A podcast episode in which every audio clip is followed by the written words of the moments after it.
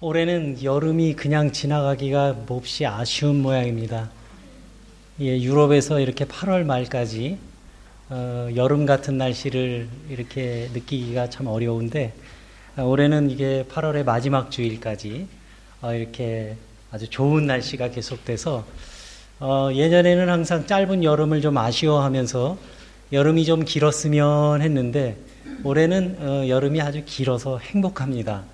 그리고 이 햇살 속에서 어, 이 많은 과실들이 달고 향기롭게 어, 익어갈 걸 생각하면 참 하나님의 은혜에 감사를 드립니다. 이 풍요로운 결실의 계절에 주님의 평화가 여러분들 모두와 함께 하시기를 기원합니다. 어, 우리가 가지고 있는 그 어, 성경에 예, 구약 성경이 있습니다. 구약과 신약이 있는데 이 구약 성경은 어, 유대교 그리고 이슬람교 그리고 기독교 어, 모두가 경전으로 어, 어, 가지고 있는 그런 책입니다. 어, 유대교에서는 어, 당연히 어, 우리가 알고 있는 이 구약 성경 이제 Old Testament죠. 이것을 구약 성경이라고 부르지 않습니다. 우리가 그 Old Testament라고 부르는 건 New Testament가 있기 때문에 그렇게 부르는 거겠죠, 당연히. 그래서 유대교에서는 이 우리가 알고 있는 이 구약 성경을 경전 이렇게 이렇게 부릅니다. 하나님 하나님의 말씀인 거죠. 근데 이 방대한 그 구약 성경 중에 어, 가장 중요한 그 중에서도 가장 중요하게 생각하는 책이 있습니다. 어, 그 책이 바로 모세의 다섯 권의 책입니다. 모세 오경이라고 우리가 보통 부르죠. 그리고 그 차 다섯 권의 책을 어, 토라라는 이름으로 이렇게 부릅니다. 자, 창세기, 출애굽기, 레위기, 민수기, 신명기 이렇게 다섯 권이에요. 그런데 이 모세의 다섯 권의 책 중에서도 가장 중요한 책이 있습니다. 그 책이 뭘까요? 출애굽기입니다. 그러니까 그이 출애굽기는 구약 성경 중에 가장 중요한 책을 한 권만 뽑아라 그러면 출애굽기입니다. 이스라엘의 역사, 이스라엘 유대교의 신앙의 핵심은 바로 애굽에서 우리를 구원하신 하나님 여기에 집중되어 있습니다. 이스라엘 역사의 중심에는 애굽에서 우리를 구원하신 하나님이라고 하는 이 뚜렷한 야외 신앙이 어, 그 핵심을 차지하고 있습니다. 거기에 모든 포커스가 맞춰져 있습니다. 이 출애굽의 여정에서 우리가 잘 알고 있다시피 하나님께서는 당신의 그 백성들의 삶에 어, 직접 간섭하셨습니다. 그래서 히브리인들이 이 억압과 그 예속의 땅 애굽을 벗어나서 자유의 땅 그리고 약속의 땅으로 향해 가는 그 길목에는 수많은 위험들이 도사리고 있었습니다. 억압의 땅 애굽을 떠나 떠난 그 이스라, 어, 히브리 백성들은 어, 제일 먼저 이 애굽의 군대, 이 이스라엘 백성들을 추격하는 그 애굽의 군대를 추격을 벗어나야 했고 또 그 거기에서 살아남기 위해서는 홍해 바다를 건너야 했습니다. 근데 이 홍해를 건넌 뒤에도 끝이 아니었어요. 이 건넌 뒤에도 어, 이 군대의 그 추격에서 벗어났다는 그런 어, 기쁨이 있었지만 그것도 잠시였습니다. 이 백성들은 곧바로 아주 메마른 땅, 이 수루라고 하는 광야로 어, 들어서게 됐는데 여기에선 또 먹을 물이 마실 물이 없어가지고 굉장히 고생을 했고 또 애굽에서 가지고 나왔던 그 음식들 이렇게 가지고 나온 것들이 있었는데 그게 다 떨어진 다음부터는 굶주림의 공포를 견뎌내야 했습니다. 하지만 하나님께서는 이게 성경 말씀을 보면 그때마다 하나님께서 그들의 삶 가운데 개입하셔서 이스라엘 백성들은 그 위기를 벗어날 수가 있었습니다. 그렇지만 그들이 이러한 그 예속에서 자유로 가기 위해서 치러야 하는 대가는 아직도 많이 남아 있습니다. 자유로 향해서 가는 그러한 여정은 그렇게 쉽게 끝날 수 있는 것이 아니었습니다. 힘 있는 그러한 그 제국, 어?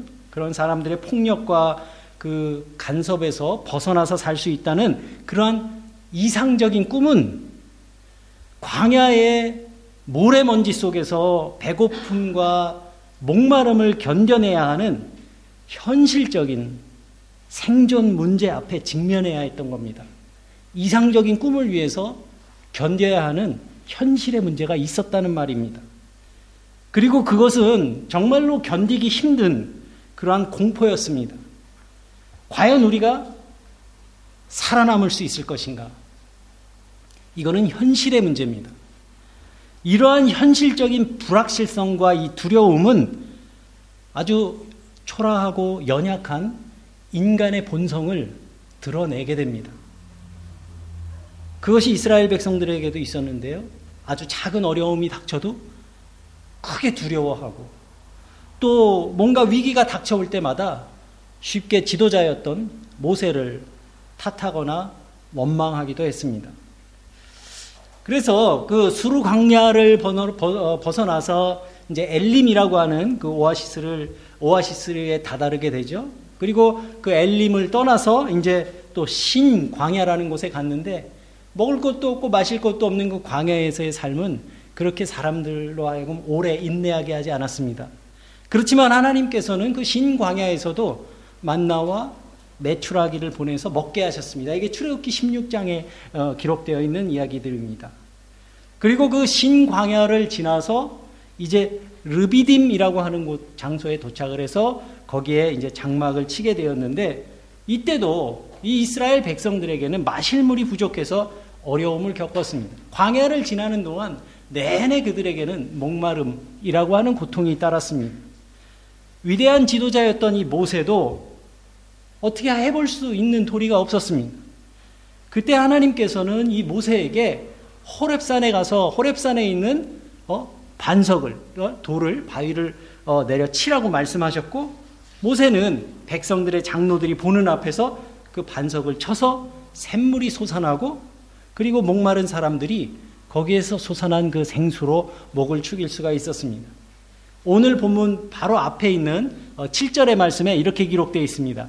그가 그곳 이름을 이제 샘, 그 반석에서 샘물이 생수가 솟아난 뒤에 어, 그가 모세가 그곳 이름을 마사라 또는 무리바라 불렀으니 이는 이스라엘 자손이 다투었음이요. 이게 물이 없고 뭔가 결핍을 느끼니까 막 자기들끼리 다투는 거예요.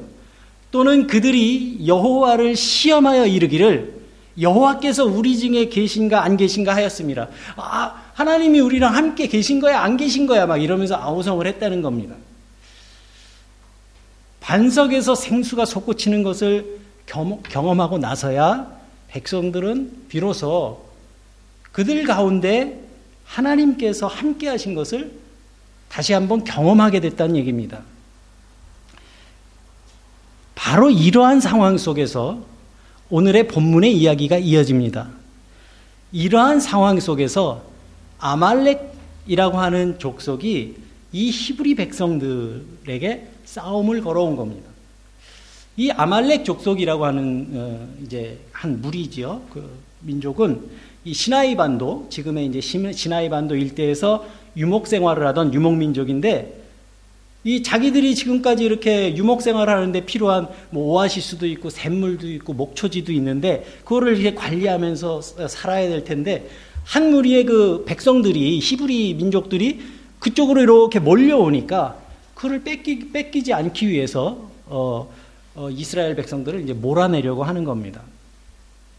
모세는 이 홍해를 건너고 난 뒤에 지금까지는 이제 출애굽기를 쭉 읽어보면 지금까지는 이 히브리 민족, 이스라엘 민족 내부의 문제를 가지고 아주 골치를 썩었어요. 그 일을 그 문제를 해결하기 위해 최선을 다했습니다. 그런데 이제는 이 아말로 아멜 아말렉 민족의 공격은 이제부터는 외부의 공격으로부터 이스라엘을 지켜야 한다는 그런 어, 의미입니다. 이것은 이게 홍해를 건넌 이후에 이스라엘 민족이 맞이한 최대의 위기였습니다. 이 위기를 어떻게 극복하느냐에 따라서 이스라엘 이 신앙 공통체에 사활이 걸린 문제이기도 했습니다. 그래서 모세는 여호수아를 어, 불러서 어, 전투 준비를 하라고 시킵니다. 그래서 이제 군사들을 젊은 사람들을 가려서 뽑아서 내일 이제 아말렉 족속과 싸울 어, 전투 준비를 이렇게 하라고 하면서 모세는 이제 하나님의 지팡이를 그 손에 잡고 산꼭대기에서 어, 서 있겠다 이렇게 이야기를 하는 겁니다. 모세는 이제 더 이상 자기 스스로 전투에 나서지를 않습니다. 모세가 젊었을 때는 아주 혈기가 왕성했죠. 40세에 민족을 구원하려고 하는 열정으로 어, 그 자기 민족을 탄압하는 애굽 사람을 죽이기도 했습니다. 그런데 모세는 더 이상 그러한 혈기로 사람을 쳐 죽였던 그러한 젊은 날의 모세가 더 이상 아닌 겁니다.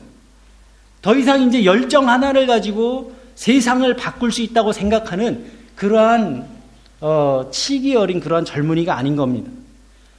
그는 미디안 광야에서 40년 동안 양을 치는 목자로 살았고 이제 히브리 민중들을 이끌고 광야를 지나오면서 세상을 변화시키는 힘은 하나님께로부터 오는 것임을 지금 깨닫게 된 겁니다.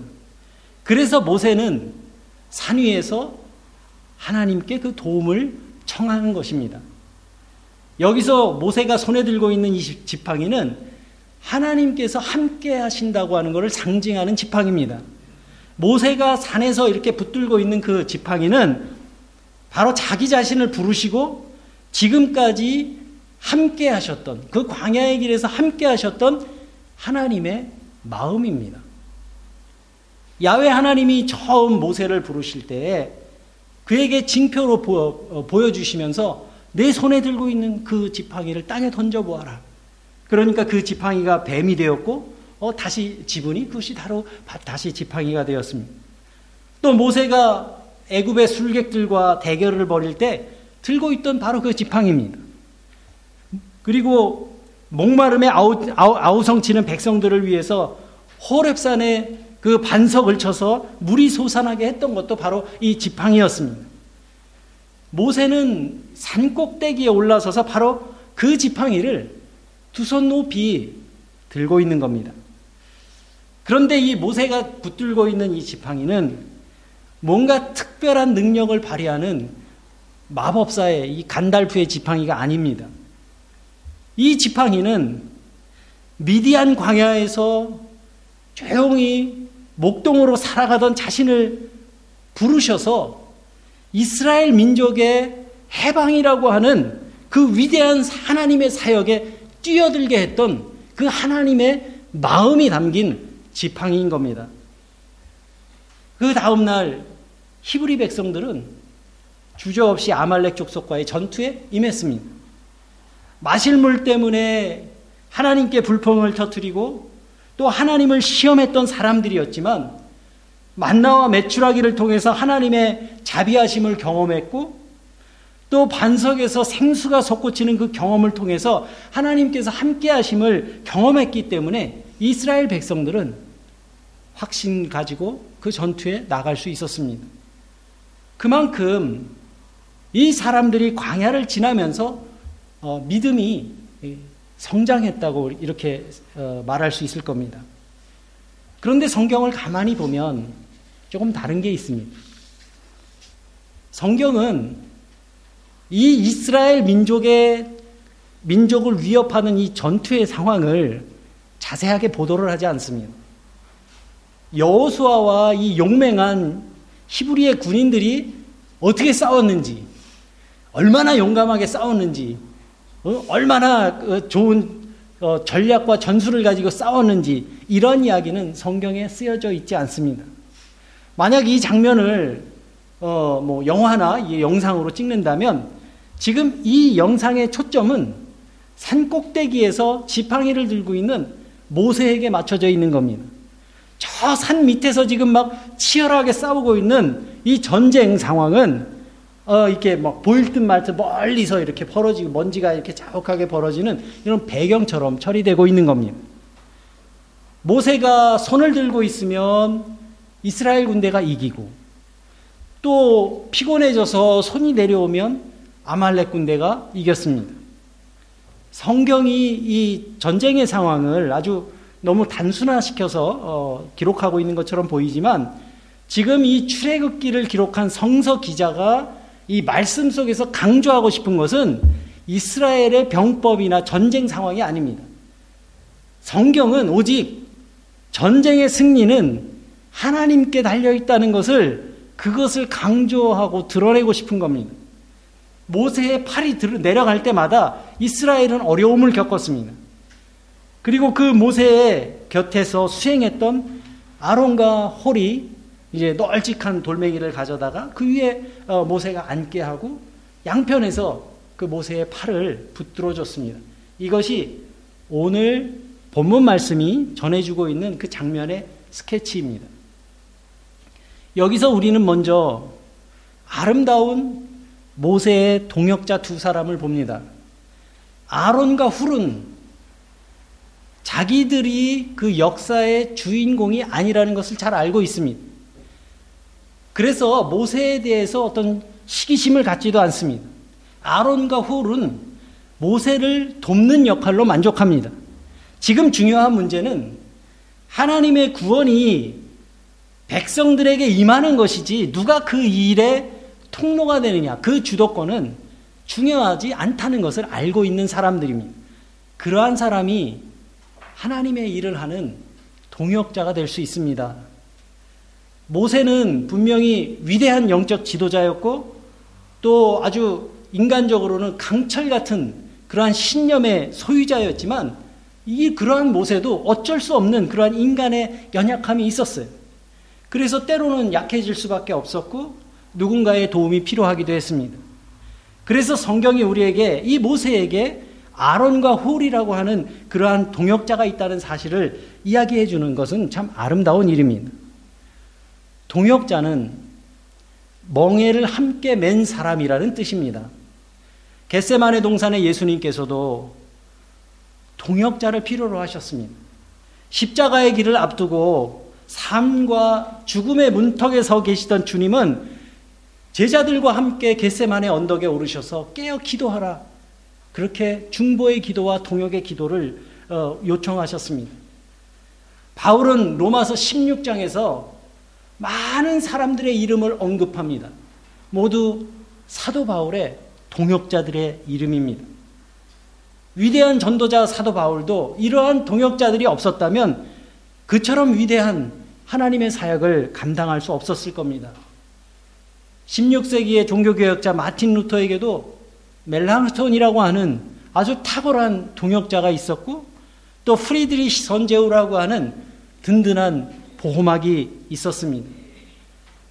배가 항해하기 위해서는 배를 띄워주는 물이 필요하듯이 우리가 역사 속에서 경험하는 위대한 일들은 그 중심을 든든히 붙잡고 선 진실한 소수의 사람들과 그리고 그의 든든한 힘이 되어주는 동역자들이 함께 이루어낸 일들입니다.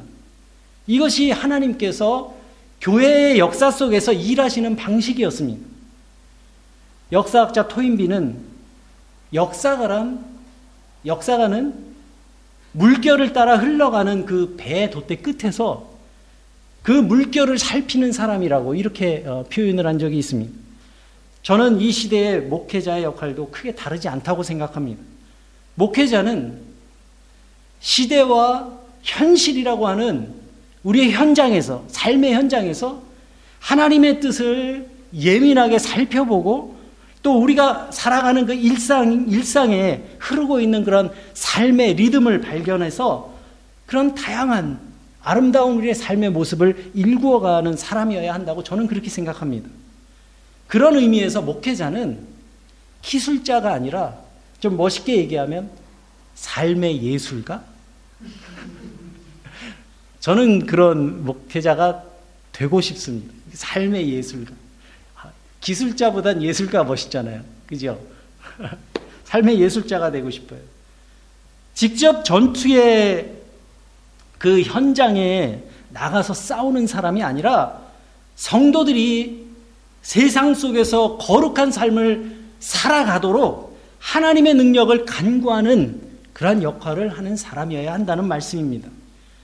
그래서 이 한가다 보면 이 철없는 어, 분들 가운데 목사들이 나서가지고 뭘 하려고 하는 분들이 있어요.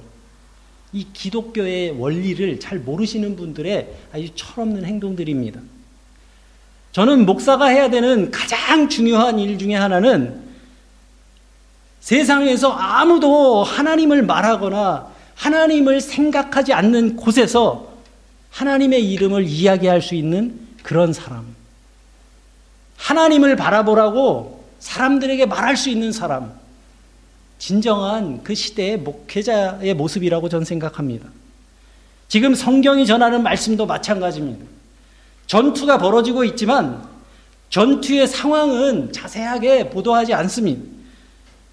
전투가 벌어지는 상황인데도 성경은 하나님의 마음에 대해서 지금 이야기하고 있습니다.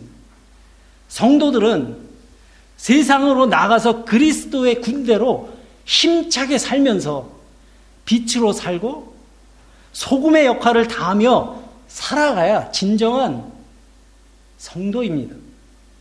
그래서 여러분, 성도가 변하지 않으면 세상도 변하지 않습니다.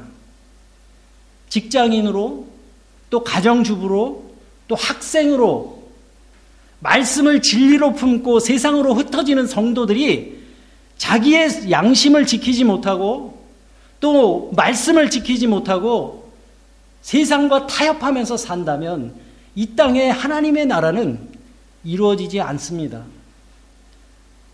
그런 의미에서 교회 다닌다고 모두 성도는 아닙니다. 교회에서 장로님이라고 해서 아무렇게나 나가서 살아서 되는 거 아닙니다. 하나님의 나라는 하나님께서 어, 직접 불로 막 이 세상을 확 불태워가지고 이루시는 것이 아니라 부르심을 받은 당신의 백성들을 통해서 당신의 일꾼들을 통해서 이루어 가시는 나라이기 때문입니다. 오늘 본문 말씀을 통해서 저의 영혼과 가슴을 크게 울린 울림이 있었습니다. 만약 성도들이 하나님을 알고 예수를 그리스도로 고백하는 성도들이 세, 상이라고 하는 영적 싸움터에서 어? 말도 못, 하게 밀리면서 어? 패배하면서 살고 있다면 그 책임은 1차적으로 목회자들의 불성실함 때문이라고 저는 생각합니다. 더 이상 이 세상 속에서 평화를 말하는 사람들이 없다면 그거는 그 시대의 목회자들이 더 이상 평화를 말하지 않기 때문이라고 저는 생각합니다. 더 이상 세상 속에서 사람들이 정의에 대해서 고민하지 않고 정의를 말하는 사람이 없다면 그 원인은 그 사회의 목회자들이 더 이상 정의에 대해서 말하지 않기 때문이라고 저는 생각합니다.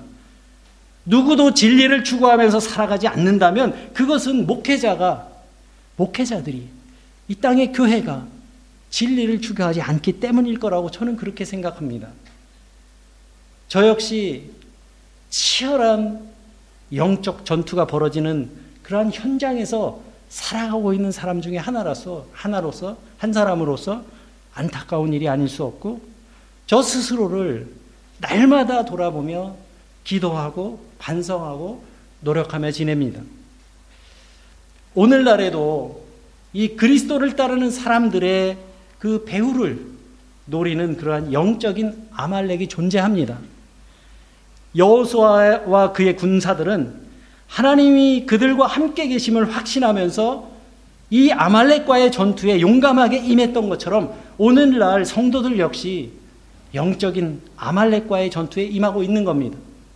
진리 안에서 자유를 향해 나아가려는 우리의 발목을 잡고 있는 그 영적인 아말렉이 뭐겠습니까? 가장 먼저 저는 이 시대에 하나님의 백성들을 위협하는 영적인 아말렉을 저는 물질주의라고 생각합니다. 현대 교회와 성도들은 이 물질주의라고 하는 이 아말렉의 공격에 맥없이 무너지고 있습니다. 세상은 성도들에게 쉼 없이 속삭입니다. 더 많이 벌고, 더 많이 소비하고, 그것이 당신들이 행복해지는 길이라고 그렇게 우리의 영혼에 속삭입니다. 그래서 우리의 영혼이 흐려집니다. 교회 안에서도 이 물질주의는 성장제일주의라고 하는 그러한 불치병을 만들어내고 있습니다. 많은 교회에서 진행되고 있는 이 목회 내용이 오직 교회의 외적인 성장에만 맞춰져 있습니다. 더 많은 사람들이 모이고 교회의 외형이 커지고 큰 건물을 소유하면 더 많은 영향력을 발휘할 수 있을 거라고 그러한 헛된 생각에 사로잡혀 있습니다. 영적인 아말렉과의 전투에서 우리는 패배하고 있는 겁니다. 순수한 복음의 정신을 지켜내려고 하는 사람들과 교회는 많지 않습니다. 자고로 소유한 것이 많을수록 정신의 힘은 약해지게 되어 있습니다. 만약 우리가 영적으로 더욱 성숙해지기를 원하는 사람들이라면 먼저 우리의 삶의 모습이 조금 더 단순해져야 됩니다. 먹는 거, 입는 거, 그리고 나의 시간을 사용하는 것도 단순해져야 됩니다. 왜냐하면 영적인 성장이라고 하는 것은 절대로 이 분주한 생활 속에서 이루어질 수 있는 것이 아니기 때문입니다. 분주한 생활 속에서는 맑은 그 샘물과 같은 그러한 영성이 흘러나올 수가 없습니다. 그래서 영적인 삶을 추구하는 사람이라면 그 삶의 주변을 좀 정리하고 단순화시키려고 하는 그런 노력을 해야 됩니다. 실제로 많은 사람들이 막 바쁘게 사는 것이 잘 사는 것이라고 생각하면서 그러 살아가는 것 같습니다. 제 주변에 계신 그 많은 어, 목회자분들 중에도 많은 분들이 사실 그렇게 삽니다. 그냥 옆에서 보기만 해도 숨이 차게 사시는 그런 분들이 많습니다. 저는 체력이 안 돼서 그렇게 못 살아요. 그렇게 살면 전 한 달 안에 아마 쓰러질 겁니다. 그런데 제가 이걸 보면은 열심히는 사시는 것 같은데 그렇게 좋게 보여지지는 않습니다. 왜냐하면 그 열심 뒤에 찾아오는 그 영혼의 공허함이라는 게 있어요. 그 영혼의 공허함을 제가 너무나 잘 알고 있습니다. 그러한 분주함의 곁에서 맑은 영성을 느낄 수 없는 건 당연한 일입니다. 예수님께서는 마음이 청결한 사람이 하나님을 볼 거라고 그렇게 말씀하셨습니다. 그런데 여러분 그 청결한 마음은 조촐하고 소박한 삶이 아니고서는 도저히 얻을 수 없는 그런 마음입니다. 불교에서도요, 이것과 비슷한 이야기를 합니다. 불교에서는 이렇게 말합니다. 마음에 어, 울림이 일어나지 않는 것, 울림이 없는 것은 그 마음이 비어있지 않기 때문이다. 이렇게 이야기를 합니다. 그러니까 비어있는 공간에서 소리가 울리듯이 그 빈 마음이 진리를 들었을 때는 그 빈 공간에서 울림이 생긴다고 말하는 거예요. 어지러운 이 탐진치, 이 삼독의 번뇌에서 벗어나라는 그러한 가르침입니다. 우리가 만약에 달빛을 즐기려고 한다면 옆에 있는 불을 꺼야 그 달빛이 보입니다. 그리고 우리의 영혼에 스치는 그 시원한 바람 소리를 들으려면 주변에 좀 테레비도 끄고 라디오도 끄고 그 바람 소리에 귀 기울일 수 있어야 합니다. 인생에는 우리가 돈이 없더라도 가진 것이 없더라도 누릴 수 있는 것이 굉장히 많은데 많은 사람들은 우리가, 돈으로 살 수 있는 것만 어? 살 수 있는 것만 어, 가지고 누리는 것이라고 이렇게 생각하는 경우가 너무 많은 것 같습니다. 이런 것들이 모두 영적인 아말렉이라고 할 수 있겠습니다. 또 다른 영적인 아말렉은 저는 권위주의라고 말하고 싶습니다. 권위주의는 반드시 권력 지향적인 그러한 삶의 양식을 만들어내게 되어 있습니다. 저는 사람들의 생각을 지배하고 있는 이러한 생각들이 우리 사회가 더 성숙해지는 것을 가로막고 있는 원인이라고 저는 그렇게 진단합니다. 권위주의를 다른 말로 하면 지배하려고 하는 욕망이에요. 그러나 예수님께서 가르치신 하나님의 나라는 이러한 세상의 지배 관계와 닮아 있지 않습니다. 예수님께서 말씀하신 하나님 나라의 지배 관계는 이것이 완전히 뒤집어진 것이에요. 으뜸이 되려는 사람은 모든 사람을 섬기는 그의 종이 되어야 한다고 말씀하셨고요. 그런 세상이라고 말씀하셨고 주님이시여 스승이신 예수께서 친히 제자들의 발을 손수 씻어주신 그러한 세상입니다. 세상에서는 인정받지 못하고 어리석은 그런 아이처럼 보이는 사람들이 천국의 주인이라고 예수님께서는 그렇게 말씀하셨습니다. 그것이 주님께서 우리에게 말씀해 주신 하나님 나라의 모습입니다. 예수님 시대에도 권위적인 그러한 문화에 익숙한 사람들이 보기에는 예수라는 그러한 젊은이는 참 점잖지 못한 사람처럼 보였을 겁니다. 그래서 사람들은 그 예수님의 별명을 먹기 좋아하고 마시기 좋아하는 세리와 죄인의 친구라고 이렇게 이야기했습니다. 우리의 속에 내면화되어 있는 그러한 권위주의와 싸울 때 우리는 비로소 영적인 삶의 문턱에 다다를 수 있게 되는 겁니다. 모세는 산 꼭대기에서 손을 들어서 하나님의 도우심을 기원했고 또 아론과 홀은 좋은 동역자가 되어서 그 모세를 도왔습니다. 그리고 여호수아는 전쟁터에 나가서 전쟁을 수행함으로써 하나님의 계획이 성취되었습니다. 결국 이스라엘은 아말렉의 도전은 물리칠 수 있었습니다. 모세는 그곳에 하나님을 위해 재단을 쌓았고 그 재단의 이름을 여호와 니시라고 했습니다. 여호와는 나의 깃발이다 라는 뜻입니다.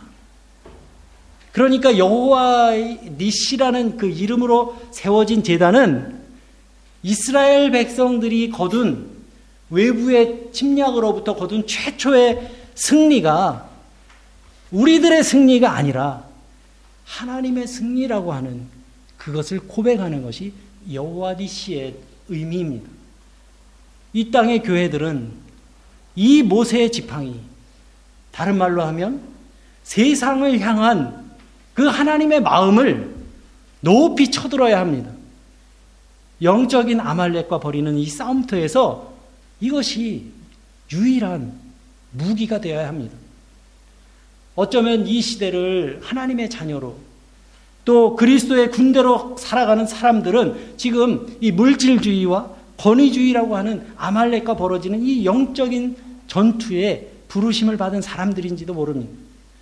주님께서는 지금 생명을 죽이기 위한 전투가 아니라 이 땅의 생명을 살리기 위한 전투, 사람들을 공포와 두려움으로 몰아넣기 위한 전투가 아니라 사람들에게 생의 활력을 되돌려주기 위한 전투, 폭력에 폭력으로 맞서는 것이 아니라 선함과 사랑이라고 하는 그런 무기를 들고 싸우는 그러한 싸움에 우리를 초대하고 계십니다. 우리가 이 부르심에 응답해서 이 싸움에 나간다면 승리는 이미 보장된 것입니다. 이스라엘이 아말렉과 싸울 때 그 대장은 여호수아였지만 지금 영적인 전투에 나서는 우리들의 대장은 예수 그리스도십니다. 그 주님께서 요한복음 16장 33절에서 이렇게 말씀하셨습니다. 세상에서는 너희가 환란을 당하나 담대하라. 내가 세상을 이겼노라. 여기 있는 우리들 한 사람 한 사람을 생각하면 우리는 힘이 없습니다. 무기력하고 또 약한 사람들입니다. 저도 그렇습니다. 그래서 혼자서는 이러한 영적인 전투에서 승리할 수가 없습니다. 하지만 나가 아닌 우리가 공동체가 되어서 함께 나서고 또 선한 힘을 가진 그러한 공동체들이 함께 연합해 나간다면 우리는 이 세상 속에서 승리할 수 있습니다. 주님의 능력이 우리와 함께 하기에 우리는 이 싸움에서 이길 수밖에 없는 것입니다. 우리 교회도 해마다 그리고 달마다 매일매일 여호와 니시의 재단을 하나씩 쌓아갈 수 있는 그러한 아름다운 그리스도의 공동체가 되었으면 좋겠습니다. 이러한 승리의 은총이 여러분들의 삶 가운데 날마다 날마다 함께 하시기를 주님의 이름으로 간절히 기원합니다. 오늘 주신 말씀을 생각하며 새김의 기도를 드리겠습니다.